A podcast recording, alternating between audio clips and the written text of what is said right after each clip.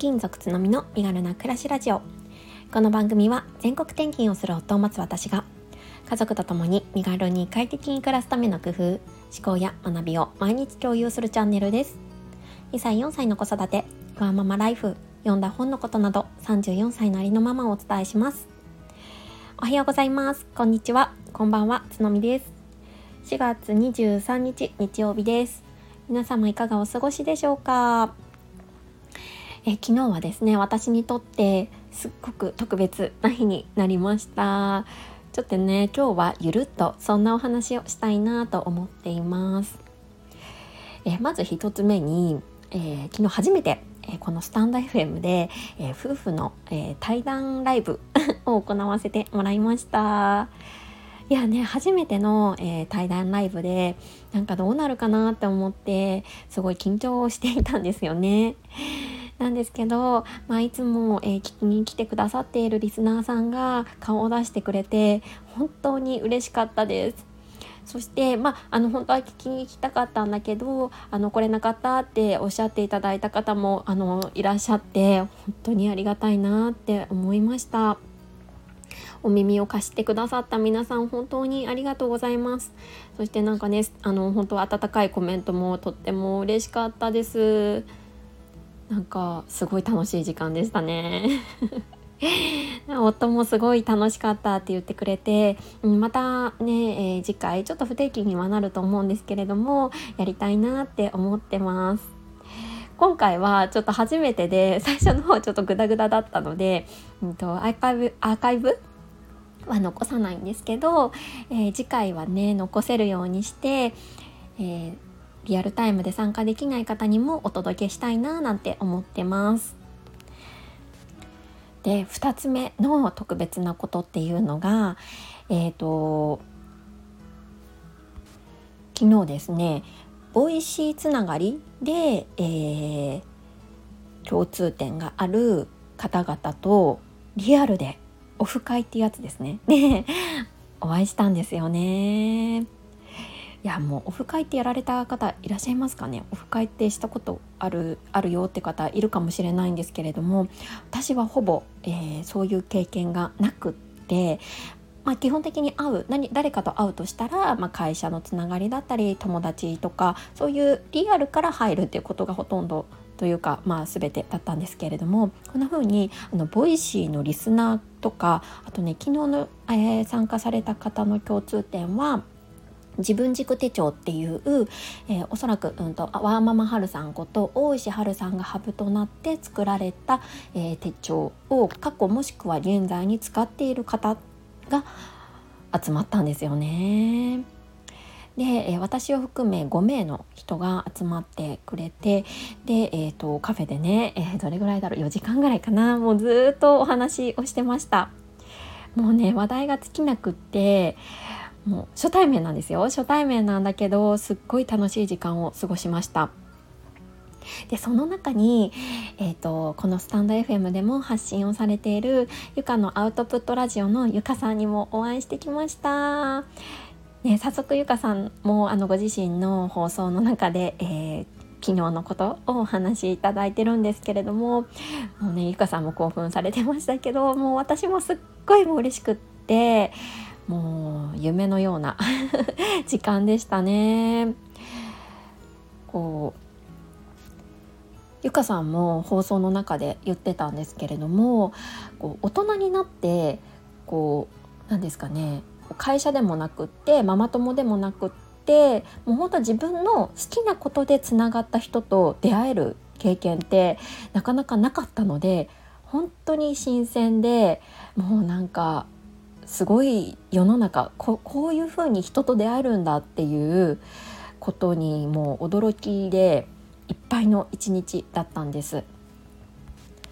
で、えゆかさんの放送は私も本当に初期の頃からずっと毎日ほぼ毎日聞かせていただいていてもう私の毎朝のルーティンの中の一つに組み込まれているぐらいもう大好きなチャンネルなんですけれどももうそのゆかさんと会えるんだと思うともう朝からもうドキドキが止まらなくって。でゆかさんは顔出しはされてないじゃないですかだからもう私の中でのもう想像がもうすごい膨らんでて なんだろうこの感覚っていうぐらいあのなんか面白い体験でしたね。あのご存知の方いらっしゃるかな？えっ、ー、とアメリカの、えー、リアリティーショーかな？の一つで「あのラブ・イズ・ブラインド」っていう番組があるのご存知ですか？え私一時期結構ねあのバチェラーとかそういうリアリティショー系の番組を見るのにハマっていてで、えー、ネットフリックスでねその「ラブ・イズ・ブラインド」っていう番組も見れるんですけれどもその番組は、え、男女が声だけであのデートを重ねてであの数名のね男女あの男性女性の中からこの人だって思える人を選んで結婚をする。全然姿を見ないまま結婚するっていう番組なんですよ。なんかねその感覚だったんですよね。なんかちょっと変かもしれないんですけどだか要は声だけであこの人とだったらきっと合うだろうみたいなことをもうあのー、そこでね決めて、えー、プロポーズを申し込むっていう番組なんですけどなんかねその出演者の気持ちがなんか分かったような気がしていて なんかすごい面白い体験でした。なんか私はゆかさんのお話を聞いてすごい自分と重なるところが多いなって思っていてあのいたのできっと、えー、実際にお会いしてもすごい仲良くなれるはずって思っていたんですよね。で実際に、えー、顔を見てお会いしてああやっぱりこんな素敵な方だったんだなってもうねあの期待は裏な裏切らない 方でしたもうね普段から、えー、ご自身の、うん、お話とかこういう思考を持ってるよ趣味を持ってるよっていう内容を発信されてるのですごいスムーズに初対面でもね話すことができたんですよね。まさにこううん初めましての感覚じゃない感じがしました。でその他のね、えー、方も、えー、ツイッターを主に発信されていてでまあボイシーを聞いてるっていうことがもう共通点だったので、まあ、そそれだけでもねもう何と言うんですかねあ変な安心感がありました。完全にもうあのー、他人というか全然知らない方だ方たちだったんですけどみんなでもこうボイシーを聞いていてで自分軸手帳を使ってるっていうことはあこういう話をもともと聞いていたりとかなんかこういう価値観があったりするのかなっていうこう前提条件みたいなものがなんとなく自分の中にあったのでなんかすごいねこうすんなりこうその場にいることができましたしあとすごい居心地のいい空間でしたね。なんかこう初めましての子時ってやっぱり相手のことを探り探りこういろいろねしながら距離を縮めていくと思うんですけれどもそういうふうにあの共通項がもうすでにある段階からつながるともうそのお互いの共通言語みたいなものがあってなんか共通の話題っていうのがすごい多い状態で話が進むので、うん、すごいねあの楽でしたね。あとみんなねこうストレングスファインダーとかをやっていてで全ての、うん、資質をオープンにされてらっしゃったりとか、うん、あとこのはるさんの放送のここのあの放送についてなんだけどみたいな話をしても「ああそれ聞きました聞きました」みたいな感じでみんな結構ねあの内容が分かっていたりとかそんなことってリアルでほとんどないのでなんかすごい嬉しかったです。私こういうストレングスファインダーの話とか、まあ、ボイシーの話とかを、まあ、本当リアルのね友達とかにすることってほぼなくって。なんか本、まあ、もちろんねリアルの友達もすっごい仲いい子は違う側面を見せているからこそ仲がいいのいいと思っていてそれも自分なんであることは、うんと、嘘ではないんですけれど何て言うんですかねそういう私の本当にこう興味のあるところっていうのはなんか言ってもなんか何それって言われることとかも結構あるので言わなかったりもするんですよね。でも昨日お会いした方々っていうのはそういう私が興味のあることをもう全開にして話してもなんかそれもあの皆さんにとっても興味のあることだっていうのが分かっていたのですごい話しやすかったです。なんかこんな風になんかこう妻でも母でも会社員まあ、働く人間としてでもない自分になれるっていうのはすごい貴重な経験だなって思っていてなんかこうこれもね全て発信がつなげてくれたことなんだなって思いました。思い切って去年の末から、えー、ツイッターノートとあとこのインスタグラムああ、えー、とこのスタンド FM を始めてるんですけど、ま、始めて、まあ、少しずつ自己開示をしていって自分の中からこうつながりをつく少しずつね作れていけてて本当に良かったなって思ってます。なんか私は、まあ、前から言ってるように転勤族なのでこうやって自分でつながりって作っていけるんだなっていうのを本当に身をもって、うん、こう実感しましたね。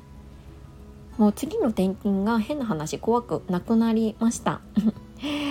今まではこう、うん、その地元のママ友とか友達から離れること離れてしまうことにすっごいあの怖い恐怖心が強かったんですけれどもこうやって自分で動くことでつながりは作っていけるしなんかこう自分とこう趣味思考の合う人を見つけていけるんだなっていうのを体験できたのですごいあの本当一歩踏み出してよかったなって思えた一日でしたね。はいちょっと今日は長くなっちゃったんですけど昨日はそんなねあの興奮冷めやらぬ 一日でしたっていうお話をさせてもらいました。皆さんもなんか猫、ね、オフ会やったよとかあのこうリアルで会いましたっていうお話がありましたら是非教えてください。えっ、と、ゆかさんとは今度ね、また実際に会ってランチでもして、あの、コラボ放送しようってお約束したので、えー、それもね、決まりましたら、放送の中で告知をさせていただきたいなと思ってます。はい、ここからはコメント返しをさせていただきます。えー、昨日の放送、えー、ゴールデンウィークワンオペで飛行機に乗ろうと思った理由にコメントをいただきました。えー、この回では、えー、来週今週末から始まる、えー、ゴールデンウィーク私こんな風に過ごしますよっていうお話の中でちょっとね最初行きの方は、えー、夫と一緒ではなくて私と子供2人の3人で、え帰りますっていうお話をしていただきました。でその、えーと、思ったきっかけになった話とかも踏まえてお話をした回になります。えー、けいこさんです。つのみさんおはようございます。つのみさん、新潟ご出身なんですね。新潟人は色白美人。羨ましいです。ということで、つのみさんって珍しい可愛いお名前だなと思っていましたが、本名というわけではなかったんですね。ちなみに過去のアイコンを見て嬉しく思ったのですが、私も同じ箇所にほくろあります。自分のチャームポイントとして大切にしています。ということで、けいこさん、コメントありがとうございます。そうそうそうなんですよ。新潟出身なんですけど別にねあの 全然色白ではないですよ。あのでも多分こう新潟ってめちゃくちゃ天気悪いのであの紫外線が当たる？あの量っていうのは多分少ないとは思うんですが、うん、あのそんなねあの色白ではないんです。そしてあのつのみっていうこの名前はですね 本名ではねないんですね。けいこさんあの本名だと思っていただいてたんですね。なんかそれも可愛いなって思いました。つのみはですね私の、え本名のえっ、ー、と何ですかね。えっ、ー、と本名のあの略略？です。であのやっているやってるじゃないな。作ったニックネームなんですよね。えーと、でほくろが同じ箇所にあるっていうことであけいこさんも同じところにあるんですねそうそうそうなんですよ私もね昔からここにあのどっちだっけ？右か左に、えーと、ほほくろがあってなんか昔はね結構それが気になっていたりはしたんですけれども、まあ、今ではね自分のチャームポイントの一つだなと私も思えています。けいこさん素敵なコメントありがとうございます。はい、今日もちょっと長くなっちゃいましたが、ここまで聞いてくださった皆さん本当にありがとうございます。そして本当昨日のライブにも来てくださった方本当にありがとうございました。えー、素敵な週末をお過ごしください。それではまた明日。